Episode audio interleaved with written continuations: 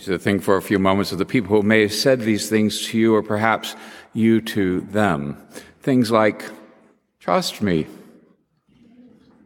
take my word for it, believe me.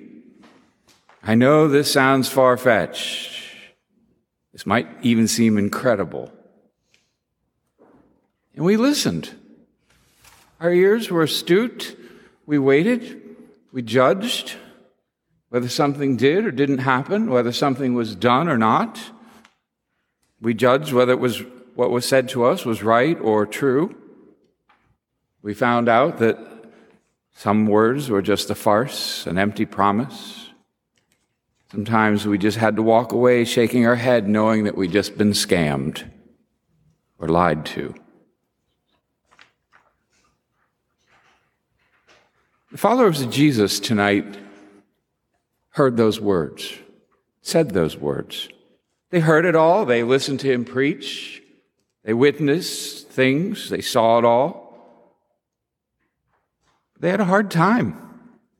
Some had a very difficult time believing even when they saw it, heard it for themselves. so he asks them as they're leaving, he looks at his disciples and says, Do you want to go too?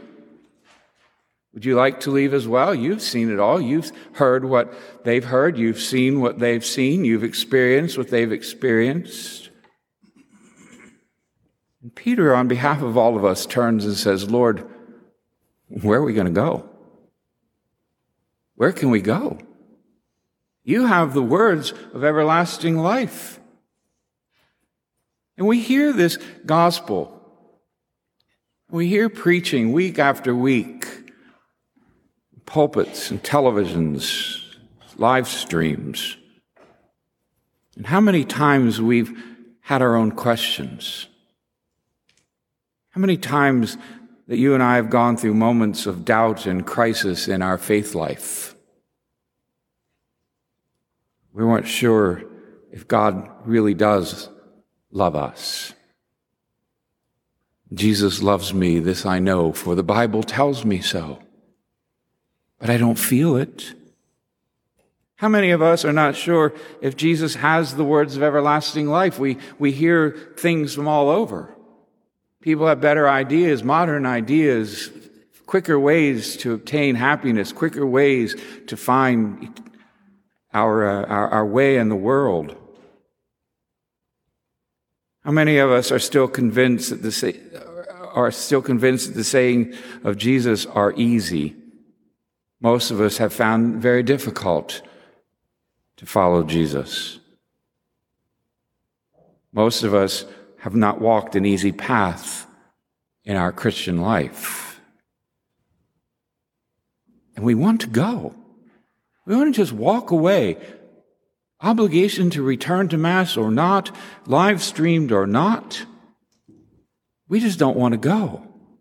We stay. And yet God invites us, in fact, God challenges us to stay on the path, to continue to follow Jesus. And as we know from our own experiences, many people throughout the ages have found that invitation too difficult to accept. Sometimes we even find it unrealistic. Preaches hard things chastity and fidelity, meekness and forgiveness. Love your enemies, pray for your persecutors, reach out to the poor, reach out to the destitute, take care of the outcast, the lowly, look after that person that's just a little bit less than you think you are. Share your bread. Give someone a coat if you've got another. Share your time, your talent. Give up everything and follow me. We find it difficult sometimes to believe these miracles of Jesus even happened. All those healings, water into wine, raising the dead, and of all, eating his flesh, drinking his blood. And the most difficult, I think, for all of us is dying to self so that we can rise to eternal life. Those are incredible statements. They're teachings that sound nice but don't seem practical in our new society. So people say they're too hard. It's too hard, too demanding, too much. I'm leaving God, I'm leaving the church. For some, it's because they found another God. A God more to their liking, a God more like themselves, a God of materialism, a God of power.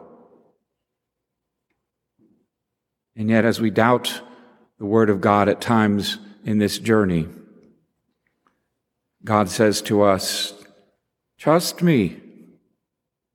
Take my word for it. Believe me. I know it sounds far fetched, incredible. He says to Jeremiah, Behold, the days are coming when I will fulfill the good word which I have spoken. Isaiah, so my word will, which goes out of my mouth will not return to me empty without accomplishing what I desire first, without succeeding the purpose for which I sent it. And in the Gospel of John, Jesus says to us, In my Father's house there are many rooms. If they were not so, would I have told you that I'm going to go prepare a place for you? Would I lie to you? And if I go to prepare a place for you, I'll come again and take you to myself so that where I am, you also may be.